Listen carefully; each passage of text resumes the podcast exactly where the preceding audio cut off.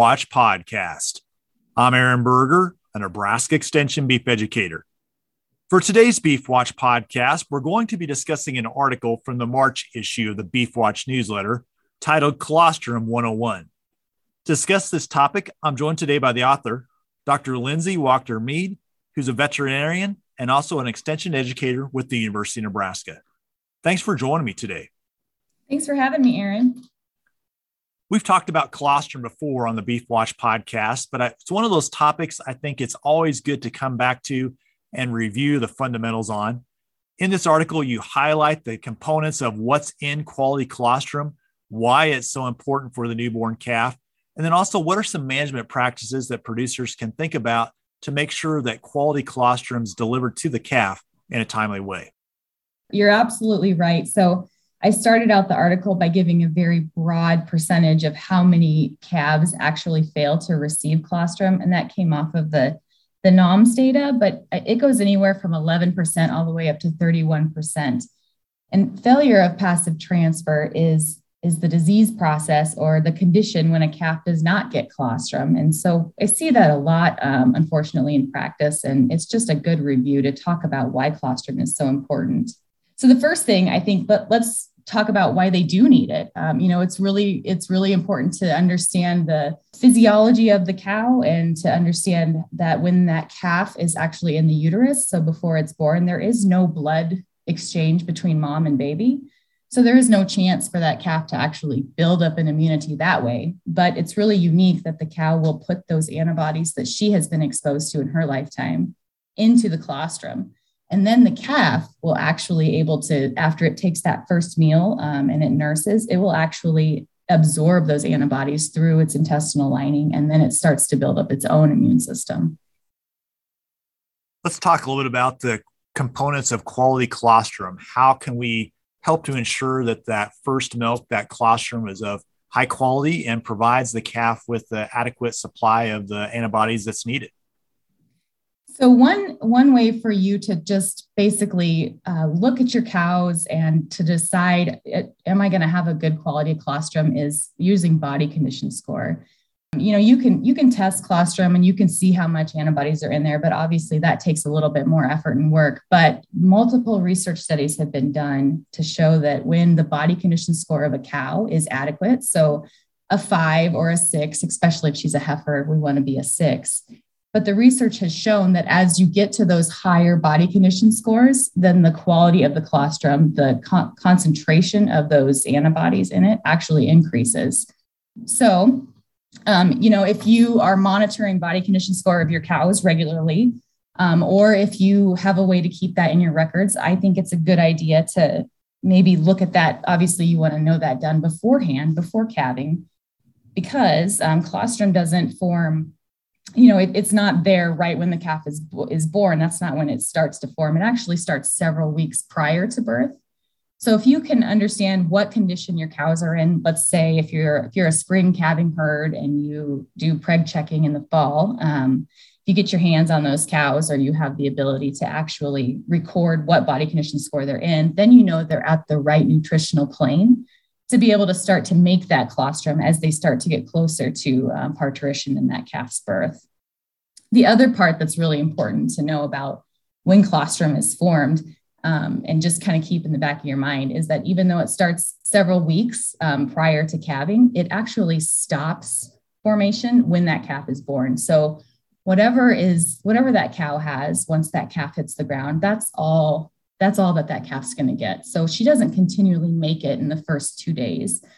This is an important fact, I think, um, because if you think back to maybe heifers and you know how sometimes they they aren't very smart and they might rob from another cow there's a potential that if you have a calf or or another heifer that's taking from someone that just calved that they are potentially taking away the valuable colostrum for that newborn baby so keep an eye out for those that those robbers that seem to get in the way antibodies aren't the only component of colostrum. Talk about the other things that are in there that's really valuable for this newborn calf. Yeah, this is a good point to remember too, because the biggest, we always talk about antibodies. So IgG would be that type of antibody that's in there, but it also contains several different, um, different components. So one being fat and energy.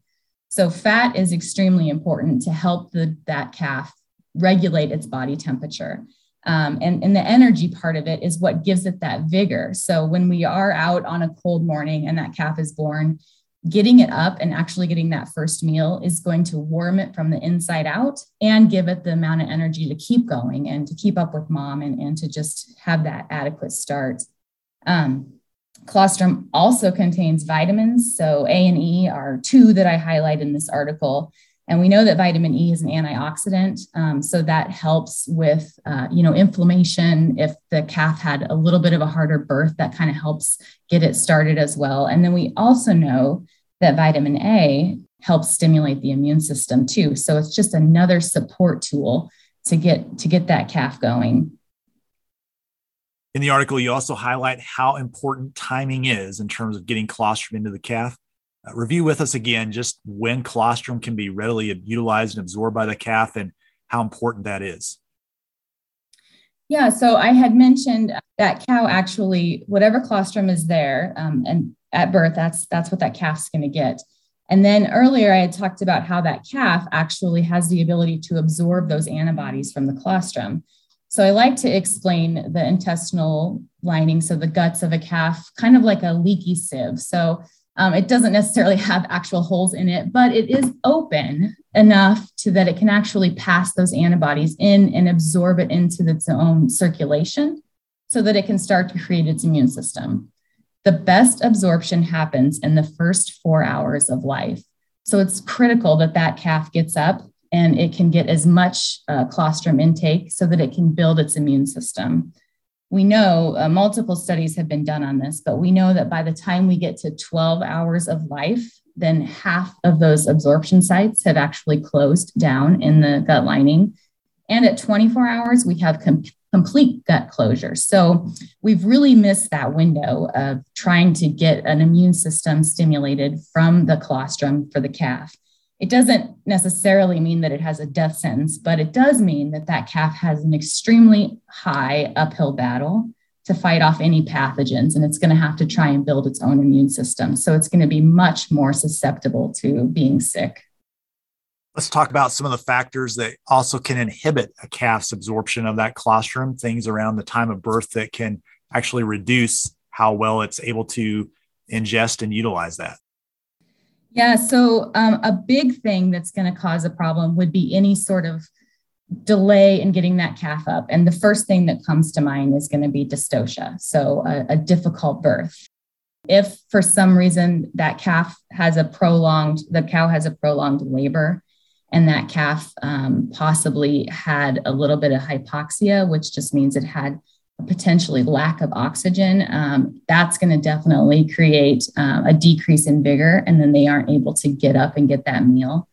Um, we also know that those calves have a decreased suckle reflex, and so that just makes sense. If we don't have enough energy to get up and or even nurse or to, to suckle on that teat then we are not going to get that colostrum. So any baby that has been pulled if you if you intervene with um, a, a birth a dystocia if you pull a calf or something something else caused a problem then i always recommend that you make sure that that calf gets colostrum. So i you know whether that's ideally it would be milking out the cow if you have her caught but but getting that into that calf whether that's a bottle or a tube but that way you can ensure that that calf gets the, the start that it needs. Um, another thing that's going to prevent any sort of absorption is going to be um, hypothermia. So these cold days, they've done research studies that show that when a calf's body temperature drops down, again, the absorption of colostrum decreases. And you know that that just makes sense too. If they're cold, they just don't have the vigor to get up. But they they also um, physically they you know they cannot absorb those antibodies that they need. So cold calves need to be assisted too to make sure that they get colostrum. You've already mentioned that the best source of colostrum is, if possible, getting colostrum from the cow that the calf was born to. However, there's times when circumstances prevent us from being able to provide that colostrum. What are some good alternatives if we can't get a cow to get in or in and maybe milk her out? Or maybe we have a situation where a cow had a calf that robbed the colostrum from her and, and we're concerned about that calf getting the colostrum it needs. Yeah, so I, I do always recommend, obviously, mother knows best. So we would love to get it from her first, but I'm a realist and, and I understand that that doesn't always happen. So um, your options would be one from her, but but the second option would be just in case you have someone from your herd that maybe lost a calf and you have the ability to milk that cow out, you can you can actually freeze colostrum for up to a year. So I would always recommend that you that you do that, that you do milk out any any cow that doesn't need doesn't have the opportunity to use colostrum. And you can freeze it in like Ziploc bags and lay it down flat, and, and that will thaw out nicely. If you don't have that opportunity, then there are some commercial replacements on the market. Um, and I don't have a preference for anything except for the fact that you need to make sure you read the labels because there are differences um, in what you can get from any from any source really but there's ones labeled replacers and then there's ones that are labeled supplements. And the difference between those two well there's two differences. One you're going to notice a significant cost difference and that the supplement is going to be less expensive than the replacer. But the reason for that is because those supplements have a much lower amount of antibodies than the replacers. So a supplement I, I just always recommend to, to not keep supplements around. Um, the, the best example to use a supplement would be if you have a pair that did get together and, and nurse and pair up, but for some reason you don't think that that cow has enough, uh, you know, quality of colostrum, then maybe you could give a little bit more in a supplement. Most of the time, those are labeled to have about 50 grams of IgG antibodies. And backing up, I guess I didn't mention, but we really want these calves to get about 150 grams in the first couple hours of life. And up to lots of research has now shown that we want to get up to 300 grams by six hours of life. So just the more, the better. But so those replacers will usually have at least 100 grams of IgG. Uh, and a lot more are starting to show about 150. So read the labels, um, understand what you're purchasing, and then also when you're reading that label make sure that you you mix it properly because some of them have different requirements for uh, water content and how to how to store those.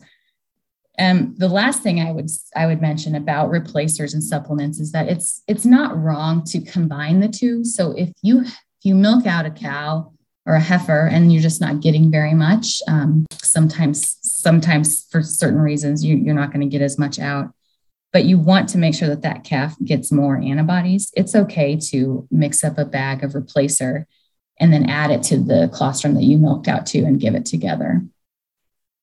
We've seen quite a bit of temperature swings here over the last several weeks in Nebraska from very warm to very cold. As we think about these temperature swings and we think about the newborn calf and colostrum, anything we should be paying attention to there? Yeah, that's a that's a really good point. Um, for example, I'm down in in Webster County, South Central Nebraska, and last week uh, we had a day that was 80 degrees, and I had a newborn calf on the ground, and I noticed he was panting. And then you know you go to to last night, and it snowed, and and we're down to maybe 15 degrees. So the biggest thing to remember in temperature extremes, or with any newborn calf, is there's this this perfect temperature area, and it's called the thermoneutral zone and that just means there's this temperature area where calves do not their heat loss equals their heat produced. So they aren't they aren't expending any energy to either stay warm or to stay cool. And that zone is between 50 degrees to 78 degrees. So it's it's definitely um, not any any lower than 50 when you're talking about a newborn baby. Um, and then usually in February, I'm not having to discuss you know 80 degree days, but but we did have that last time. So in the on the the cold days, um, anything that they take in, so all that fat and energy I said to help them regulate their body temperature, it, they're they're using their own um, metabolism to keep them warm. So instead of that going to like get them to get up and grow and move, they're actually using that just to stay warm.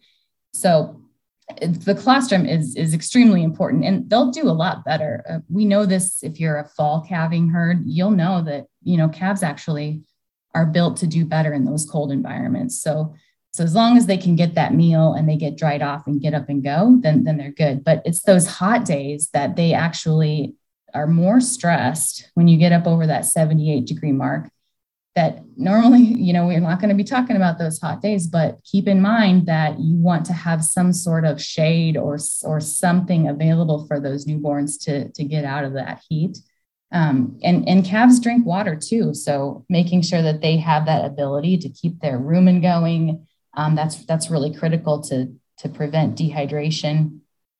You know, it's, it's, it's just a, it's just the perfect environment for temperature, but when you're above or below, it's just important to keep track of it.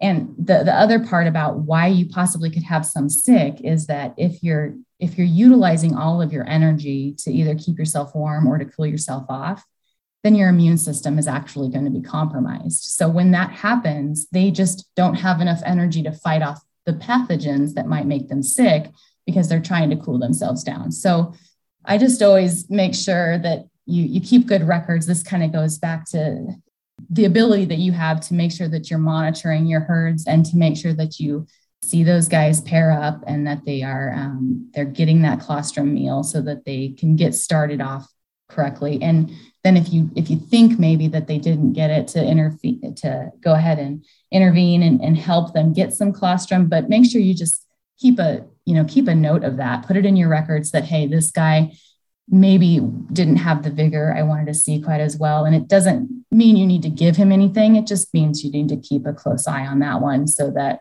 in case there is something that's going to make it sick, you're you're ready to treat that. Anything else on this topic you think would be valuable to discuss? My only tip would be to, to make sure that you just don't interfere with that mothering up process when it starts sometimes people get a little anxious to go, you know, get them tagged or get them moved or give them whatever you're you're choosing to treat with at that time. But just, you know, let Mother Nature do its thing and, and let them pair up first, because that that first the, the first four hours is vital. And we just want to make sure that those calves get started out correctly. Thanks again for joining me today. Thank you for having me. For more information on the topic that was discussed in today's Beef Watch podcast, I would encourage you to visit the beef.unl.edu website. Again, the title of the article we discussed today is Colostrum 101. Also, in the website, you can find additional resources on this topic.